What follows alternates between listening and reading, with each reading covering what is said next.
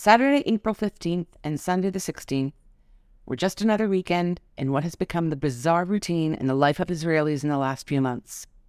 We're going to take a close look today at what happens on the fringes of the main events. We all hear a lot about the big crowds at the protests, but far less about the side arguments, arrests, police station protests, and court hearings. Stay with us as we bring you the sounds and experiences of the new normal on the streets in the state of Tel Aviv and beyond. This is the State of Tel Aviv and Beyond, the podcast that brings you the straight up, unfiltered story. What's really going down in Israel? Politics, economics, religion and state, lots of conflict. I'm your host, Vivian Bercovici, former Canadian ambassador to Israel. We're on the street with the folks who live here and have skin in the game. Yalla, let's dive in. Following more than two months of constant tension, with an increase in terror attacks in the West Bank, escalating tensions regarding the aggressive and rushed judicial reforms being rammed through the Knesset by the coalition government, and the constant cycle of protests against this radical change, Israel, by the end of March, was in full on meltdown mode. So when Benjamin Netanyahu announced at the end of March that the government would pause its legislative agenda for the month of April, the temptation to relax was palpable, but it was also fleeting. Because the levels of public trust in government, particularly a Netanyahu led government, were tanking. Everyone suspected a ruse, a trap, that the Prime Minister was saying that the coalition government would sit in good faith with the opposition to try to negotiate a compromise to this impasse. At the same time, his coalition partners and Likud ministers told the media that, sure, They'd go to the table, but if no agreement was reached, they'd come back for the summer session of the Knesset in early May and slam through the judicial reform legislation. Let's just say that the messaging wasn't crystal clear. So, opponents of judicial reform said, fine, we hope that a reasonable agreement can be reached, but in the meantime, even throughout the holiday period, we will not ease up on the pressure. The protests shall continue and, if anything, ramp up. This podcast is a snapshot of what went down in Tel Aviv on the evening and night of Saturday, April 15th, and the following Sunday morning.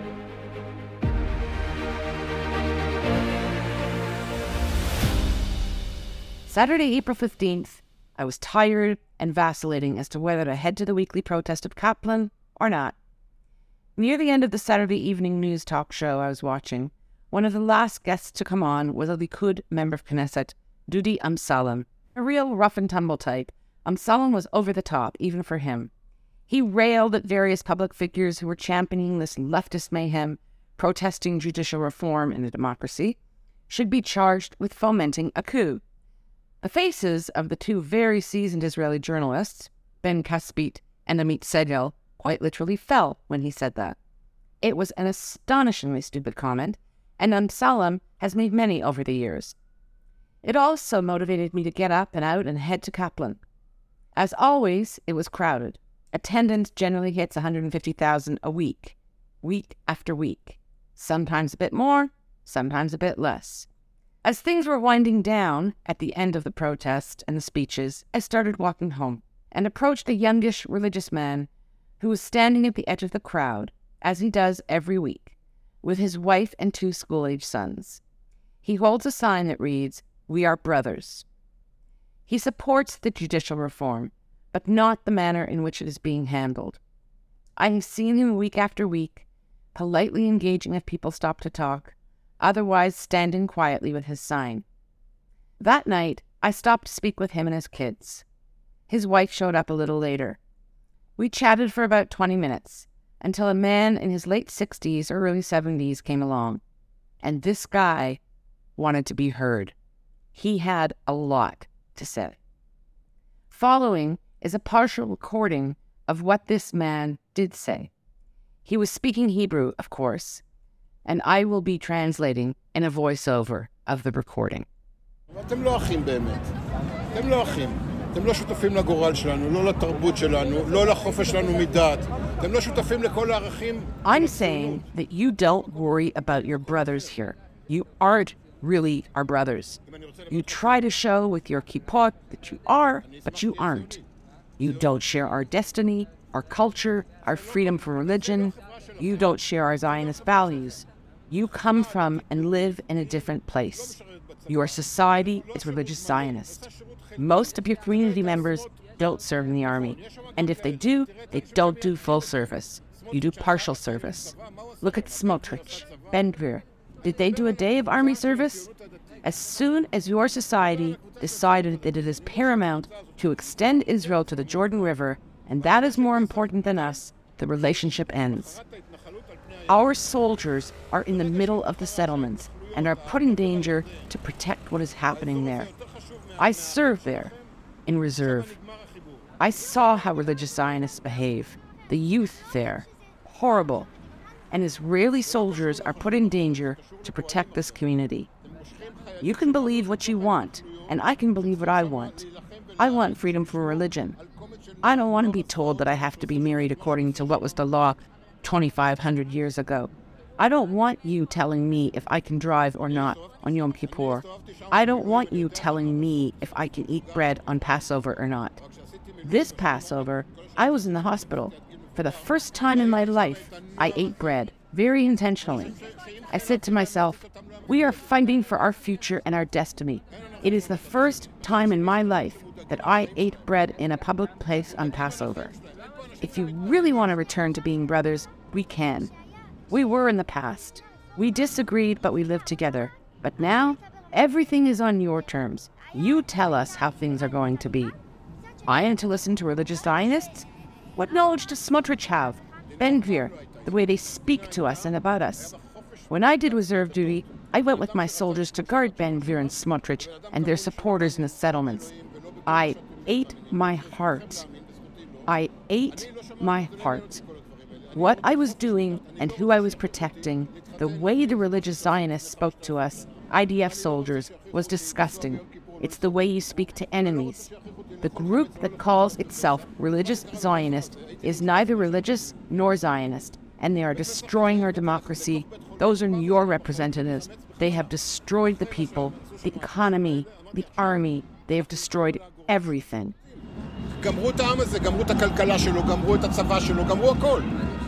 Yes, he was intense, but polite and focused, and did not mince his words.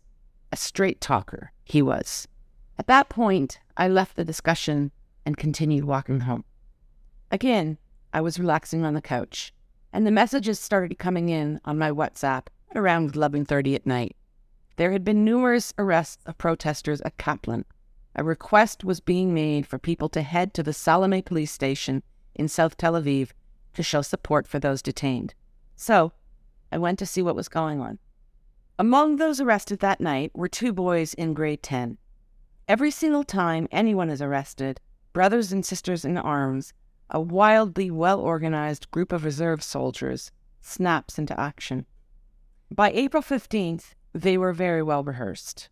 They had a roster of lawyers all over the country, and as soon as they received word of an arrest, they put out a WhatsApp call for people to come to the police station where those arrested are being held. And they want those who show up to make noise and voice support. Once I arrived at the Salame police station in South Tel Aviv, I saw Oren Shvil, one of the founders of this group. Brothers and sisters in arms have turned into a force of nature, in large part due to the exceptional and unflagging leadership of Oren Shvil. He's tireless, charming, smart, always good natured, and sharp as a tack. If you haven't yet listened to episode 5 of this podcast series, then I suggest you do so. That is where we first introduced Oren Shvil and several of his colleagues after their Operation Kohelet, which received very widespread media attention. But back to April 15th. I spoke with Oren again that night at Salame Police Station. We walked across the street to chat, Otherwise, it would have been impossible to have been heard over the din and clatter.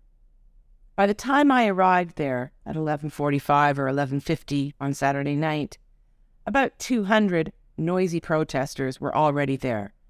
A coffee and snack station was oversupplied. So Jewish. And things were just getting going. Oren Shvil, nice to see you again. Different location. Nice to see you.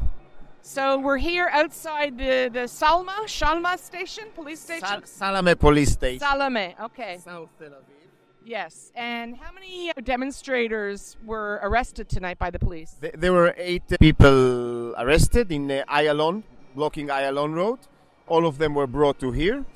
Uh, and now it's midnight, as you can see. There are a few hundred people outside of the police station, singing, making noise, asking the police to free the guys.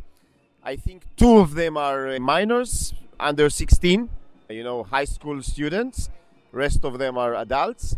And our team is trying to get them free the, with the lawyers and So tell me, I listen, I follow you guys. You've been very, very active. You yourself, I don't know how you do it. You must have a Superman cape in your pocket because you're all over the country every day. But one of the things I've been watching really carefully are all these arrests. And it seems to be a routine. Not just here, I think up in Karkur, Summit Karkur in the north, there have been quite a few. Can you sort of give us a sense of who's getting arrested and why? in almost every demonstration, some people get arrested. Uh, I think most of the times the the police want to show numbers. They want to prove clear that they did something. They arrested some, someone. Sometimes it even happened in a very quiet and, and mellow demonstrations in, in front of someone's house. I'm not speaking about blocking Ayalon. I'm speaking about in Herzliya, in front of the house of Yuli Edelstein, they come and arrest someone, you know, and it's really quiet and, and, and mellow demonstration. Because they want to show in the numbers that someone get arrested, they did the job, and this is the what happens in the small events. In the big events, sometimes more people get arrested, uh, especially when policemen start to get nervous coming with the horses many times and trying to push the people out of the roads.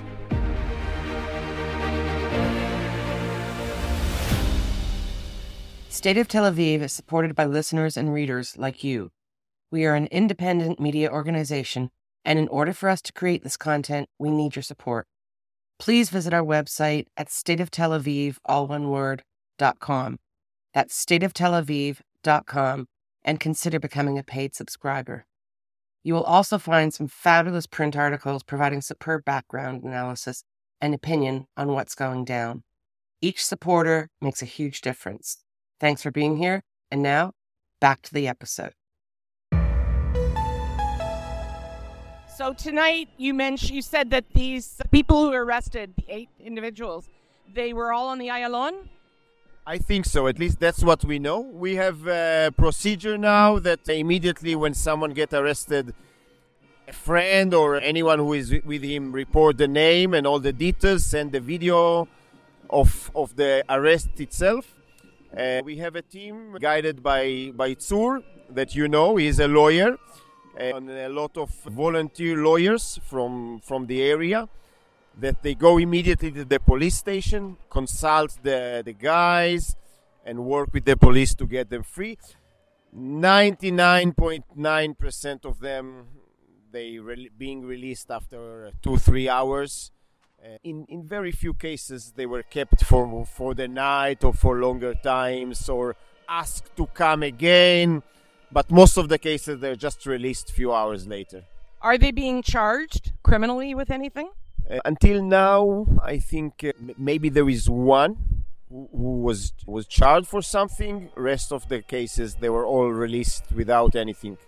So it's interesting. So as you said, I mean, it's almost it's a show of strength. It's like we'll let you go, we'll let you do go so far, but then we're going to show you that we have control.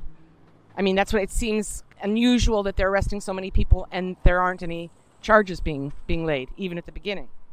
Yeah, it, it seems like that because in if they are ch- released like without anything after two three hours, so there is no case for anything. Have Most of them are not even brought to to court, so, because you know after some hours the police should ask a permission to keep the the person more. It, it almost never happened.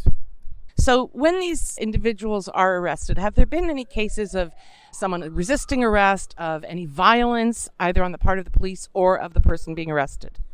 Uh, first, we, we instruct our people, uh, you know, not to behave with violence, speak quietly if they're being arrested, go with the police, we'll take care of them. In any case that someone is being arrested, we immediately inform in all our groups for the calling the people to come to the police station where they're being held. Where they we kind of support them from the outside, as you can see now, hundreds of people gathering out of the police station, waiting for the guy, uh, showing solidarity, showing you know this uh, brotherhood that are, is so important for us. And I think one is being released right now. Let's check out what's going on.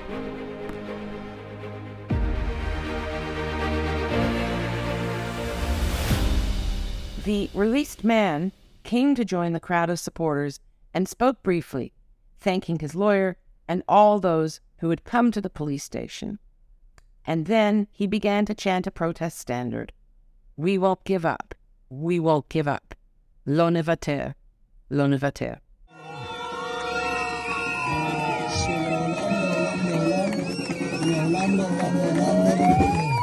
לא נוותר, לא נוותר, לא נוותר.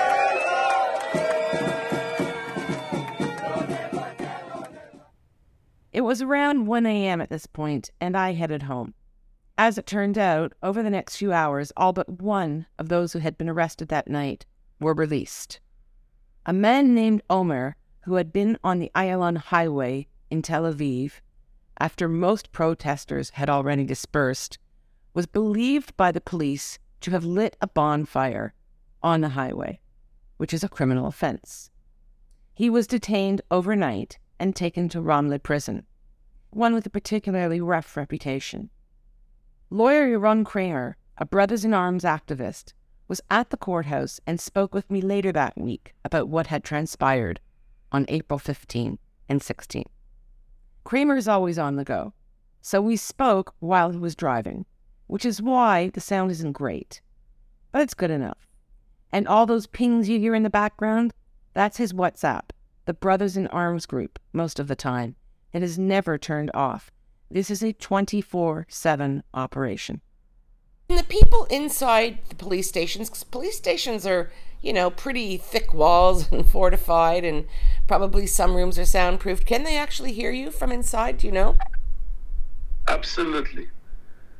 Absolutely. Amazing. It's not that they hear us, you know. We talked with all the people outside police stations, not only Salem, but also other stations. They hear everything. Excellent. They, they, they hear the shouts, they hear the, the, the, the names that we call their names. And this is so important for them. It was so important for each one of the people that was inside. That's what they said, you know. Uh, when Omer was released after a, a court's decision on Sunday, he said that it it, it gave them a very, very strong feeling that they are not alone. And you, and you know, you already talked about this three lunatic months of in Israel, mm. and uh, we have discussed this issue, and and it is so special to see that. You know, we are so uh, stuck together. People are feel so safe that they are not alone. You know, and the most important thing that we want to deliver, want to convey, is the fact that you are not alone and you will not be alone, even if you are arrested, even if it's night, even if it's weekend, even if you'll be arrested for the day after, we are with you. And it's order to give everyone the power and the feeling that what we are doing is is is so right and that they they, they are not alone um, 24 hours. And uh, and I think that we uh, we succeeded very very well. Omer was brought to court in Tel Aviv the following morning. Sunday, April 16th. The hearing began at 11:30 and lasted a few minutes. The judge hearing the case decided that there was no legal basis on which to detain or charge Omer. What they claimed actually is that Omer was involved, uh, you know, uh, in making um, uh, fire in the uh, at Ayalon. He was involved, you know, right. initiating fire at Ayalon and there is a section in the criminal law of Israel against, you know, um, using fire or something like that, lighting fire. Uh, that's all. But what happened actually in court is that that Omer's lawyer actually, Osha, uh, ten minutes before the, the the discussion, she got a picture with the Omer with a little girl on his shoulders actually, and he was just on the side of the fire, and someone else just put you know um, wood to the fire, and she said, "Come on, you see, he's not involved at all." It took not more than five minutes, Hmm. and the, and the judge just ruled that she didn't see any evidence for his involvement uh, for now, and uh, therefore she she she have decided to release him. That's all. Talk about being saved by the bell. That evidence that freed Omer came to light in the nick of time. But in the meantime, he had spent a sleepless night in prison.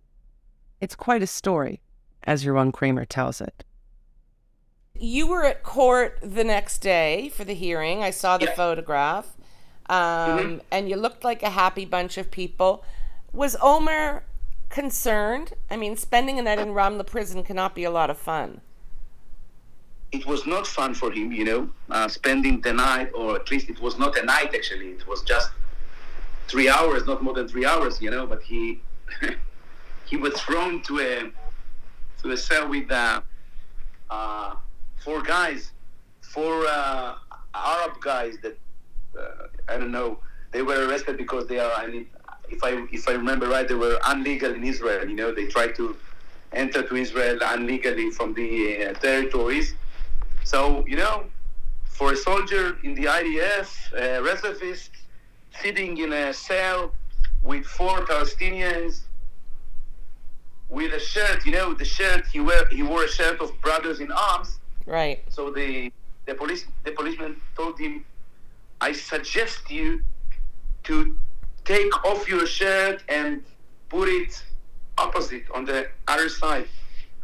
Right. Well, It's better for you that they don't see."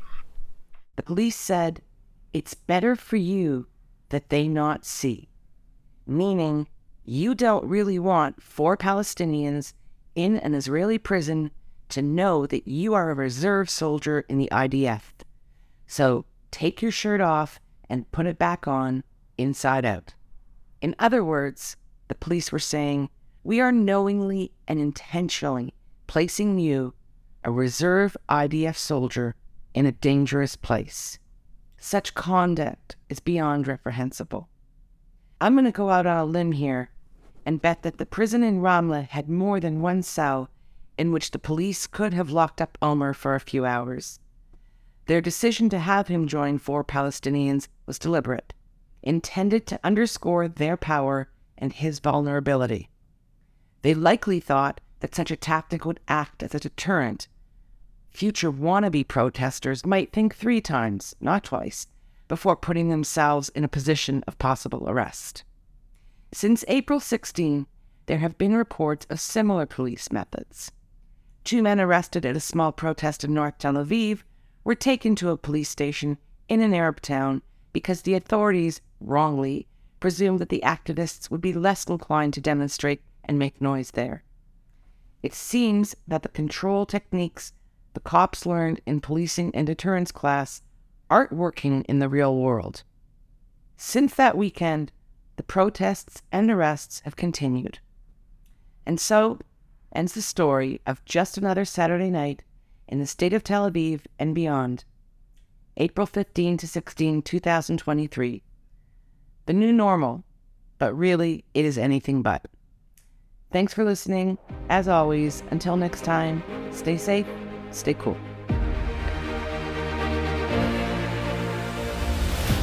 Thanks so much for listening to this episode of the State of Tel Aviv and Beyond podcast. It would be great if you would like and subscribe to us on Apple Podcasts, Spotify, or wherever you're listening. Check us out at stateoftelaviv.com on Substack, where you will have access to our full library of content for a limited time only. We are truly independent. We don't just say it, meaning that you will be exposed to views from across the political spectrum at stateoftelaviv.com. Me? I'm all over the place, but generally a solid centrist. State of Tel Aviv is supported by its listeners and readers. please consider becoming a paid subscriber. Each member makes a huge difference. I'm Vivian Bercovici, signing off from deep inside the state of Tel Aviv. Until next time, stay cool, stay safe, have a great weekend.